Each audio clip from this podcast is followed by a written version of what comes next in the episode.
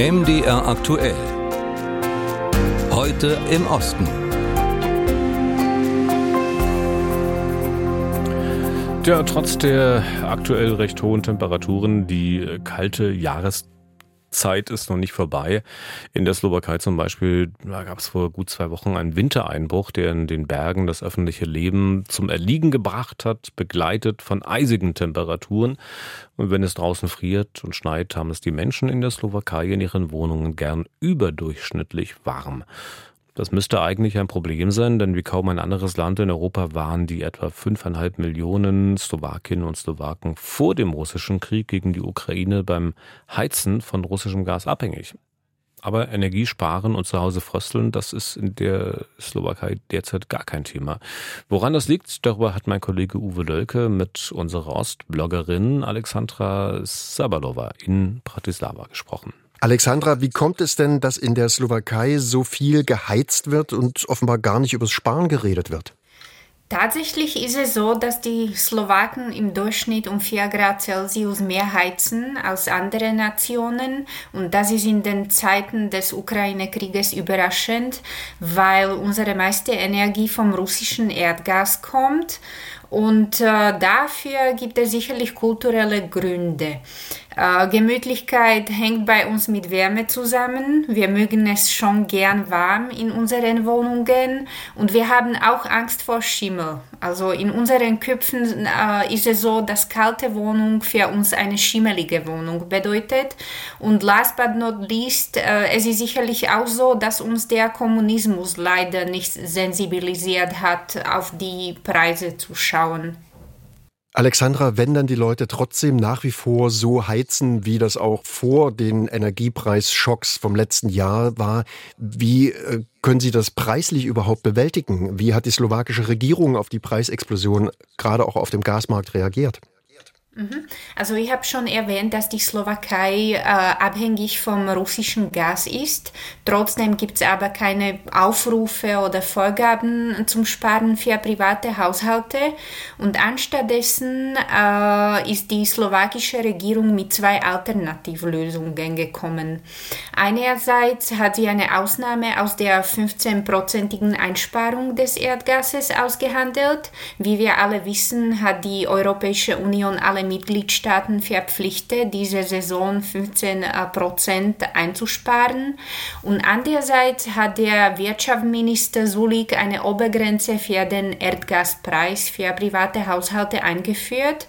Das ist eine gute Nachricht, denn die Strompreise wachsen dieses Jahr nur um 16% und sie sind für uns, für die Bürger, die nächsten 3 Jahre eingefroren. Und die Frage ist natürlich, warum die Slowakei so handelt. Und meiner Meinung nach bietet sich auch eine einfache Antwort. Die slowakische Regierung will nicht, dass die Bevölkerung wegen steigender Energiepreise und Inflation auf die Straßen geht, so wie das zum Beispiel in Tschechien ist. Und ob auch die private Wirtschaft von exorbitanten Preisen geschont wird, ist noch offen, weil diesbezüglich noch verhandelt wird. Aber die Slowakei muss ja sicherlich trotzdem die erhöhten Gaspreise auf dem Weltmarkt zahlen. Wie funktioniert dann diese Rechnung? Wer zahlt dann am Ende die Differenz?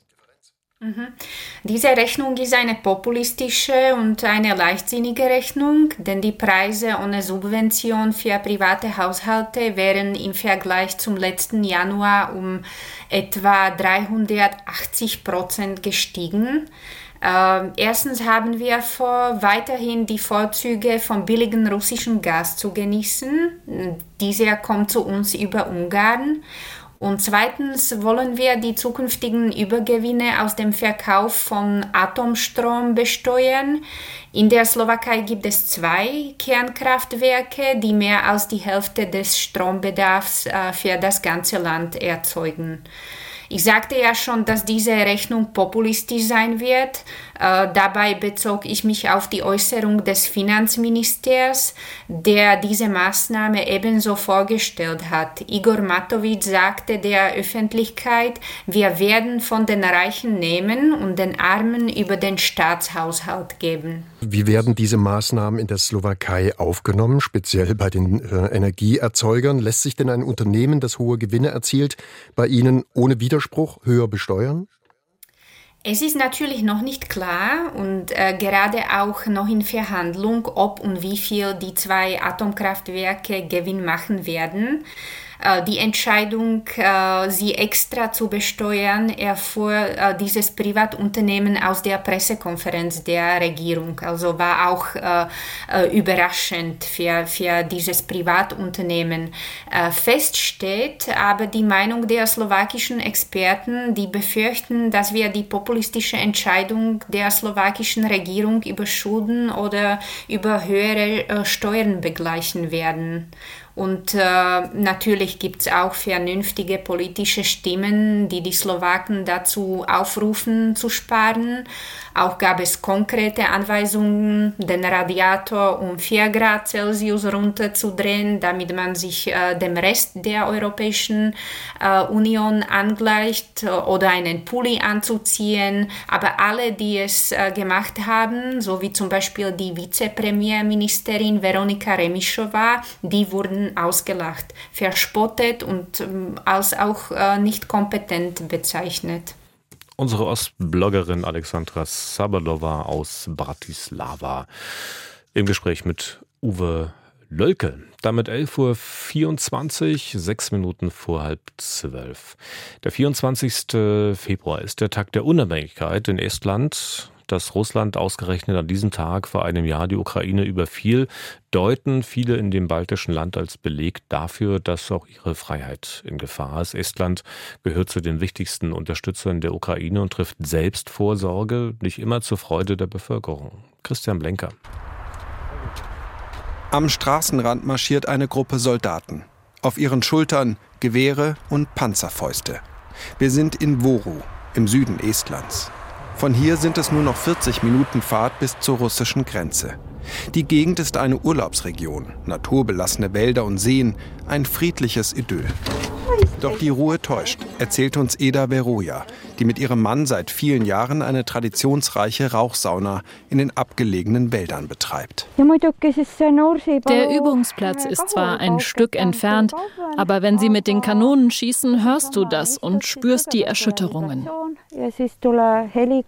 Tief im Wald betrieben die Sowjets einst eine Raketenabschussanlage. Jetzt machen hier das estnische Militär und auch NATO-Soldaten ihre Manöver. Die Regierung will den versteckten Übungsplatz auf 9.000 Hektar mehr als verdreifachen. Zum Ärger von Kaido Paav. Der Este ist im Süden aufgewachsen und hat hier sein Traumhaus gebaut. Hier ist die Grenze. Künftig soll der riesige Truppenübungsplatz direkt an sein Grundstück grenzen. Das erdrückt mich, im wahrsten Sinne des Wortes. Es macht mich richtig wütend. Ich verstehe, dass Soldaten irgendwo rumschießen müssen. Aber ich denke, wir haben heute schon genug Übungsfläche. Der Krieg in der Ukraine hinterlässt in Estland Spuren. Der russische Angriff sei eine direkte Gefahr für die Sicherheit hier. Unterwegs im Baltikum hören wir das immer wieder. Estlands Militäretat ist auf über 1 Milliarde Euro gestiegen. Und zeitgleich liefern sie Haubitzen, Munition und Ausrüstung an die Ukraine. Rainer Sachs war für viele Jahre Estlands Geheimdienstchef. Einen Angriff Russlands auf Estland hält er für unwahrscheinlich, auch weil die baltischen Staaten seit 2004 zur NATO gehören. Russland sieht, dass die NATO zuverlässig ist und funktioniert. Sie werden keine groß angelegte militärische Operation gegen ein NATO-Land starten. Aber natürlich kann sich die Situation in Zukunft ändern. Auch deshalb müsse Estland Präsenz zeigen in den Wäldern von Voru, meint er. In der Rauchsauna von Eda Veroja ist die Temperatur nach 6 Stunden Holzfeuer mittlerweile genau richtig. Die ersten Gäste sind gekommen, die hier entspannen wollen. Ich hoffe, dass die Menschen doch noch zu Verstand kommen. Wenn wir den Frieden in uns haben, dann gibt es auch Frieden um uns herum. Die Esten haben Ausdauer, nicht nur auf der Saunabank, erzählt sie uns noch. Man werde sich schon irgendwie arrangieren können, wenn bald noch mehr Soldaten in den Süden Estlands kommen.